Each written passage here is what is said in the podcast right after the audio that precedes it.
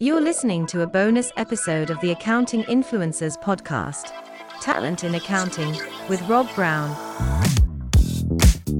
This is your access to world class accounting leaders, global influencers, and thought leaders. Discover what makes accounting firms great and accounting professionals world class.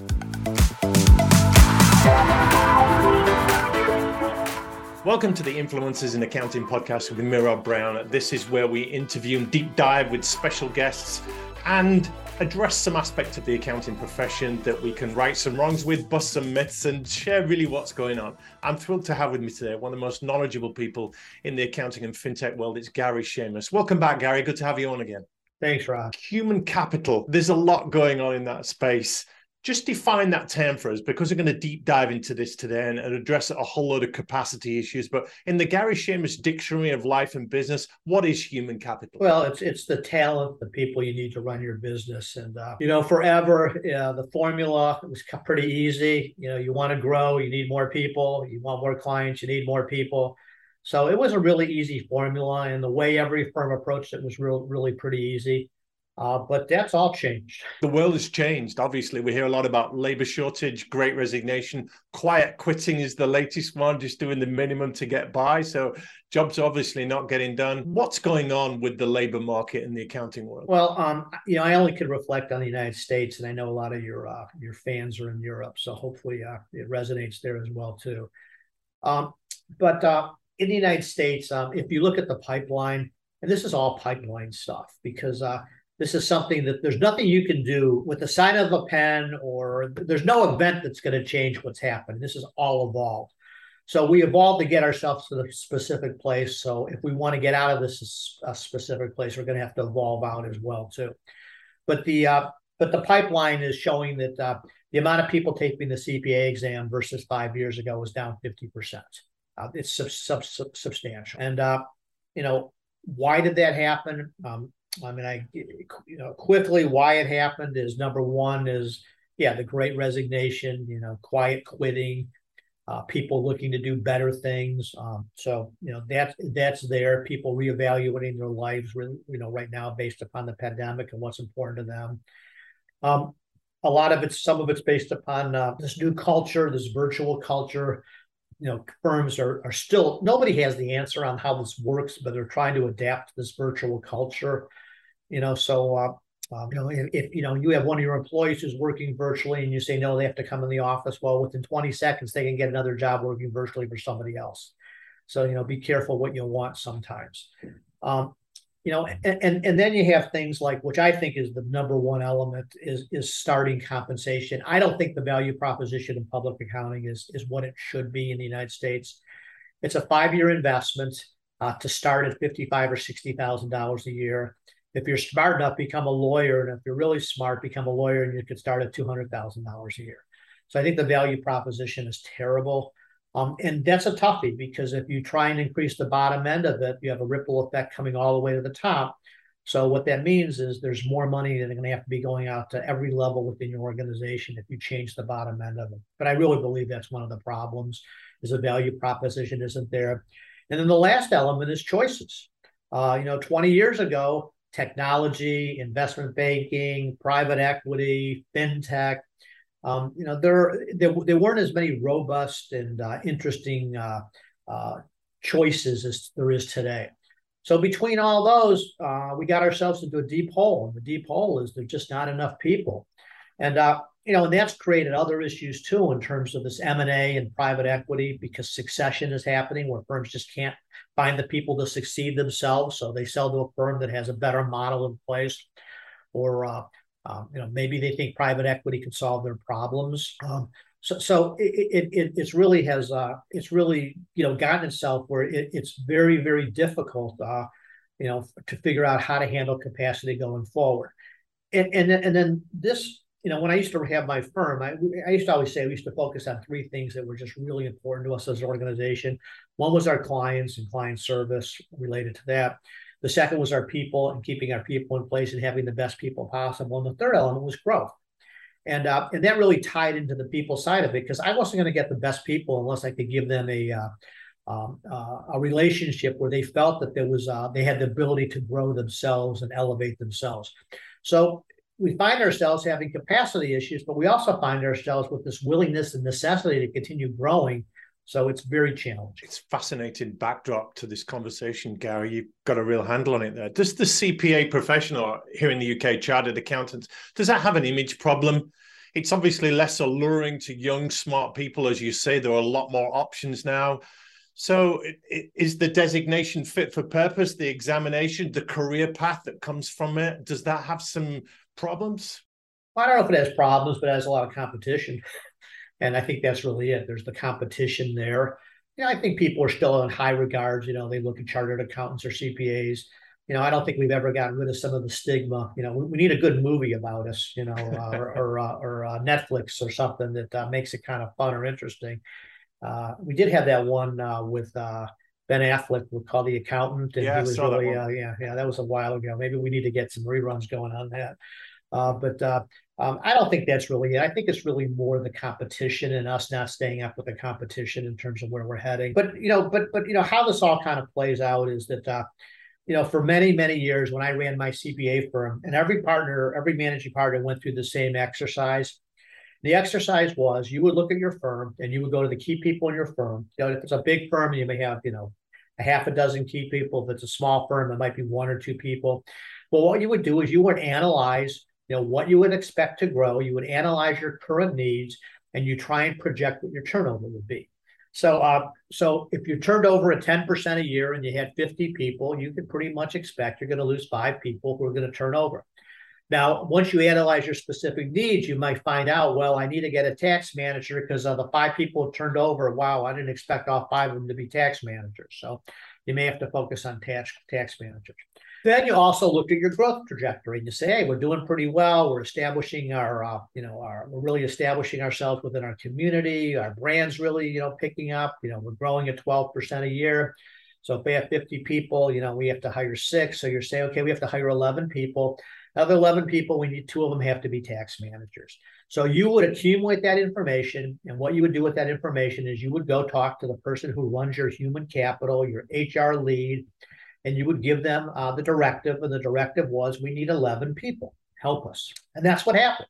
That's how I ran my and uh, and you know we were fortunate to uh, understand that formula. We kept the turnover very low, kept the growth pretty high, and you know we were knowing what we were needing. And you know in the end, when I had 575 people, you know, you start putting that equation in place and you're finding out we needed to hire 60, 70 people a year, which is over one a week. And it was like, wow, that's kind of crazy to see how, you know, how things had gone. So that was the equation.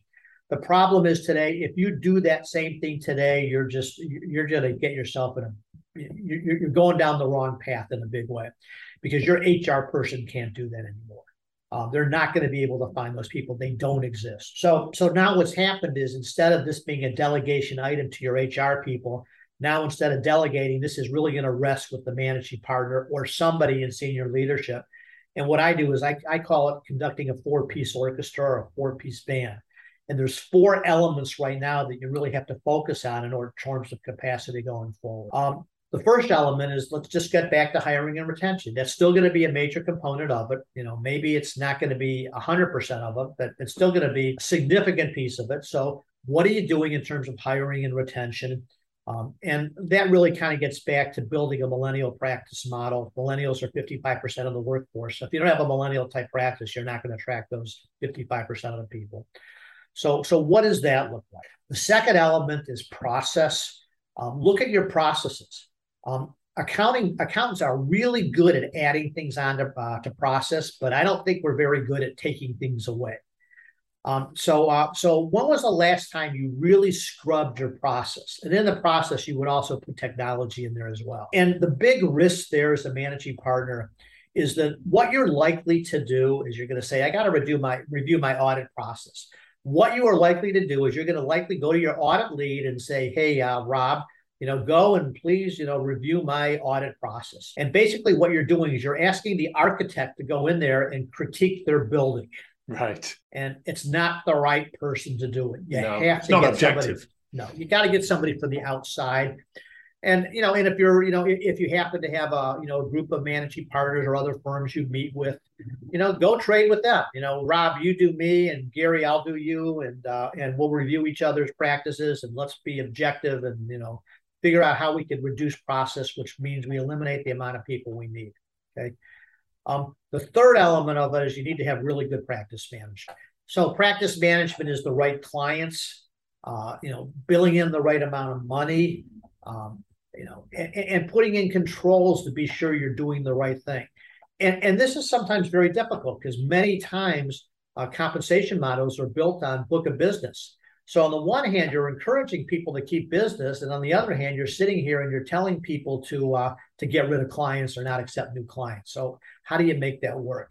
Um, I'm actually working on this model. When I get it, uh, I'll share it with you. But uh, I'm working on the model of what happens to profitability when you reduce your lower uh, amount of clients, get rid of them, create capacity going forward, then looking out two or three years, what does that do to bottom line profitability?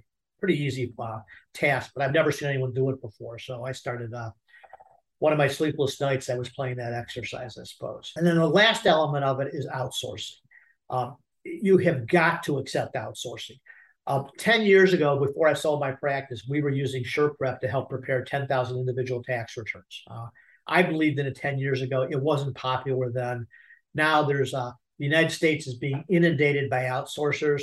Um, in the beginning, it was only uh, uh, it was only the Far East. It was basically India, and now that's expanded to the Philippines. Um, India um, is still very prevalent, and now what you're also finding is South America, and now you're finding a huge influx in the United States of two or three South African companies that are focusing on the United States. The South African and the South American make uh, a lot of sense because it's just easier to do business. Um, if you are if you're getting these people to be part of your team you know the team's got to meet. So everybody's in the same time zone in south america. Uh, if you're on the east coast and you're looking at south africa that's the same it's a five hour time difference same as you in uh, the east coast. So it's doable. When you're in, uh, in, in india it's very difficult because when you're awake they're sleeping. So it's much more difficult uh, in india. But nonetheless this element of outsourcing and uh, in the very beginning, firms looked at outsourcing only one way. And, and then what that was is they were buying into a process. So SurePrep would say, okay, uh, you know, I have the capability of doing returns. And you say, okay, I want 400 returns done. And you would give the 400 returns. It would go to a process. And you may have a liaison person you'd be working with. What you're seeing is a, is a, is a different option uh, today is you're seeing South Africa actually selling you people for the entire year who become part of your team. Um, and, you know, it could be significantly less dollars, you know, usually 30, 40% less dollars, but the money's not as important as the capacity today. But now your team is going to be uh, in, it's going to be have uh, influenced and it's going to be having uh, members of your team are going to be coming from the South, Afri- South African firm. So they're for you the entire year, every day. And you'll deal with them the same way you deal with you and I right now on some kind of Zoom or you know, some kind of uh, digital platform going forward. So, so now what's happened is this is something that you were able to delegate and manipulate um, and try and figure out what the right answer is. And now this is something that it's very, very challenging to do is to create capacity going forward. And I've been encouraging all firms that I work with, you know, you just jump into it. You know, it's going to take you a couple years to do it. You know, go in, you know, if you hire one or two people from your South African firm and it costs you $100,000 and it doesn't work, it's not going to kill you. But if you have to go from two people to 11 people, let's get ready to do it um, as you go forward. So it's become incredibly, incredibly, uh, don't know, just this pivot is going on right now as to how to deal with capacity in the United States. It's such an incredible picture you're painting, Gary. And what role does technology and automation have in this? I hear some people say, well, look, I don't need as many people because a lot of stuff that used to take 10 CPAs, I can now do with a, a bit of software and a few pushes of a button. So that's going to take away a lot of the need for capacity, but it won't do it all, will it? Yeah, that, that's that's that's three years ago, uh, before the pandemic. Uh, that's really was the hottest topic. Was uh, you know what's happening with uh, automation, uh, robotics, uh, artificial intelligence, and we're seeing a tremendous amount of effort being made in those uh, in those areas in terms of what that was going to do to uh, your necessities for uh, for people to get work done. Um, so um, that went from the front burner to boil to the back burner to simmer, and now it's on the front burner again, and it's just starting to boil. So uh, so now it's really coming back, and people are focusing on it again. Um, I, have a couple times told this story. I was at a retreat for a really sophisticated firm in New Jersey. And uh, at the retreat, we were talking about uh, them making a, a, competitive bid on a, uh, a hospital.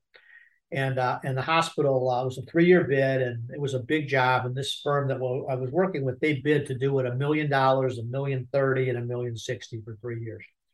So they did what we would have done. They built in three percent, and you know we kind of knew, you know, if they wanted to hire us, they'd come back and they say, you know, oh, well, you do it, take away the three and the six percent of the million.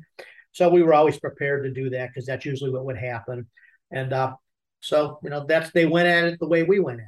One of their competitors three years ago was EY and EY bid on the uh, engagement. They built a million one, a million one, four hundred thousand dollars. And you look at that thing and you're saying, well, why were they doing it the way that they did it? I mean, you know, you add it up. Well, they were two, you know, they were two point eight, we were three point one, you know, but that had really nothing to do with it. That's how accountant would look at it.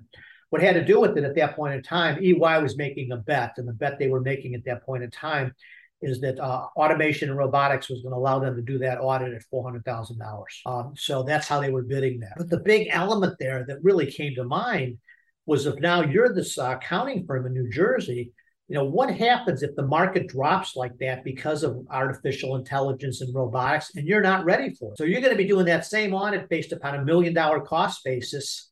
Okay. But now you can only uh, sell that audit at $400,000 because the, the, the pricing's been driven down. So really, what the what the answer is, you better be ready to make the shift. You know, it, when when that comes forward. So, um, you know, at that point in time, I used to tell these firms I was dealing with is that you know you need to keep a real eye on what's going on with respect to automation, robotics, things like that. And most likely, the managing partner is the last person to do that. You know, I'd say take one of your smart senior people, younger, millennial, more technology oriented to you and tell them, you know, your job is to keep an eye on what's going on. I'm going to send you to the conferences, see what other firms are doing, talk to the vendors, talk to other firms, and let's just keep a really close eye on what's happening. So when we have to make that move toward automation and robotics, we're going to be prepared to do so. So that's probably the advice that uh, is probably going to be uh, uh, that's probably going to go back to that old advice and say that's probably the current model today. And Gary, we can nail the automation, we can nail the outsourcing, but we're still going to need to hire people, which makes employer employer brand a premium because if there's a dwindling labor pool of talented people, then you're fighting with your practice against other practices to bring those people on. So, any advice for accounting firm leaders, HR departments, managing partners to be a more attractive proposition to young professionals out there? Yeah, that that's a really good uh, question, a really good thought pattern there. That uh, you know, and that's why you know you know some of these firms that are looking at the talent side of it in terms of some of this mergers yeah some of it's succession driven but some of it is brand driven to try and be attract them but you know i'll tell you something that we did a long time ago and, and you know you talk about cycles in public accounting um, you know there's always uh, there's two cycles in public accounting that really are meaningful one is a cycle when it's hard to get people, and the other cycle is when it's hard to get clients. Uh, those those are the two cycles. Um, and the uh, you know today it is not hard to get clients, but it's really hard to get people. And sometimes you know it's you know the the, the total reversal. Some firms I'm talking to, Gary, they're looking at five, 10, even 20% churn rate. They need they, they've got 20% of vacancies. And in a 200 person firm, that's a lot of shoes to fill but but you know, to your point, you know, when we built these marketing departments in these accounting firms, which started from nothing and now have become sophisticated, you know, whether you're doing it yourself or you have one person orchestrating it and you're outsourcing it or you bring the right people in place, they become very sophisticated. My partner does a tremendous amount of work in digital presence, you know, on the marketing side of it. But you built these to try and get clients. You know, maybe the pivot's got to be is you got to use these marketing efforts to try and get people. So instead of focusing on bringing in the new client, focus on bringing in the new person. And um, you know, I remember years ago we had a uh, we had a, we had a we had an outside advisory board, and we had an advisory board meeting, and uh, uh, and Allan Koltin, who's very famous in the U.S. for doing a lot of these M and A deals, top guy, yeah, yeah. Alan was on our board, and uh, we were talking about you know this you know how how valuable it was on talent. And uh, we had a uh, a way that we compensated uh, partners and the way we compensated partners is we looked at a tremendous amount of uh, of objective information and made a subjective decision. We didn't have a formula. We looked at all kinds of objective information and Allan asked us the question, and the question was, well, do you compensate your partners for bringing in talent? And the answer was, no, we don't. And you know, we're sitting there saying how important it is, and what we were looking at was standard metrics: book of business, new business, realization, you know, civic activity, hours worked. And as Allan, you know, you're right. So what we did is we changed our uh, criteria for uh, for partner bonuses, and we added into it that element of uh, bringing in talents as being very valuable. So it's those are the things I think you need to do. You need to make your partners. It's got to become part of their job. You know, have your marketing department shift and have them start focusing on uh, uh, on uh, on using their talents to try and attract people. So I think some of those things and you know and a big piece of that is the brand which you talked about. You know who are these people? What's their brand? What does it look like? Well gary super to talk to you today. I'm glad we touched on employer brand. We did a recording with you on the uh, accounting firm leadership priorities. What's on the agendas of managing partners around the world and you talked a lot about talent there. The covid's just accelerated the problem hasn't it? But it was coming up before that well, it's really created a whole new element, and uh, and I can't figure it out. Uh, we wrote a book on the virtual office that just came out. We did that a little while ago. Um, this virtual culture, it's it's just really challenging because I don't think anybody knows what the answer is, but it's really important. Um, you know, I'm working with the firm in Raleigh. Uh, it's one of the coolest firms I work with. In fact, Rob, you and I should talk about getting these guys on a. Uh, I think you would just be fascinated with them on one of your podcasts. But they, uh, uh, so they were virtual before virtual was virtual. So uh, so three years ago, they had 40 people, 100% virtual. This is a 31 year old and 32 year old uh, partner who started this firm, and uh, and you know, and at that point in time, it was like, wow, you know, he was able to attract people because he was just so different than everyone else. Now he's not any different than anybody else because everybody's virtual. But but the whole idea is how do you create a stickiness culture, you know, in this virtual environment? Um, and you know, I think it's got to be blended with some in person in person uh, time together. And I'm trying to encourage him to try and get his team to meet, you know, four times a year and get a hotel at the Atlanta airport and have everybody fly in and do continuing education and do team meetings and things like that but I think it's got to be some kind of blend, uh, and, and, it's got to be intentional. Uh, and uh, and I think that's where firms really have to focus now and have to be heading. The biggest mistake for me, Gary, firms make is that they're doing so many good things and making so much of a difference to their clients and to the lives of their own staff, but they don't relate those success stories enough. They don't tell them enough. They remain a well kept secret. A lot of it goes under the radar. There might be the odd testimonial on the website from a client, maybe a case study but the staff bios are pretty static. This is Julie. She works in tax. She does CrossFit on the weekends and she's got three dogs, and it's all very blah, blah, blah. So there's not enough of this storytelling and coming to life and really weaving a narrative for the talent market out there to buy into. Yeah, well, that all really, I think, boils into your brand and and uh, and explaining your culture through your brand. Well, Garrett, this has been terrific. Thanks so much for your time today. Would you leave us with uh, a couple of tips for uh, accounting firms out there to uh, get an edge with the labor market and make the most of any human capital strategies they've got to compete and stay relevant? Well, I, I think the most important thing they have to do is they have to try outsourcing. They just got to try it. Um, and expect it may not go so well the first year and uh, understand this could be a two or three year process but uh, if, if we're going to still be challenged and continue to be challenged on this labor pool, if it's not going to be there, then you have to you have to figure out how to uh, incorporate into your strategy using other elements and uh, you know process improvement. You know you kind of understand what that is. You'll figure that out. You know practice management. You already know that. It's just whether you're employing it or not. You know, the third element of that is hiring retention. We know that. But the one that's the, the trickiest and the one that's going to take the most time is outsourcing. So I'd say, you know, dip your toe in and just, you know, just you got to try it. So, you know, start bringing that in because, it, you know, at least in the state, that's not going to get any better. So if you want to keep going, you got to, you have to somehow figure out how to get these people from other countries helping you. Gary Shamis, that's been world class. Thanks so much for your time and your insights today. You're listening to the Accounting Influencers Podcast.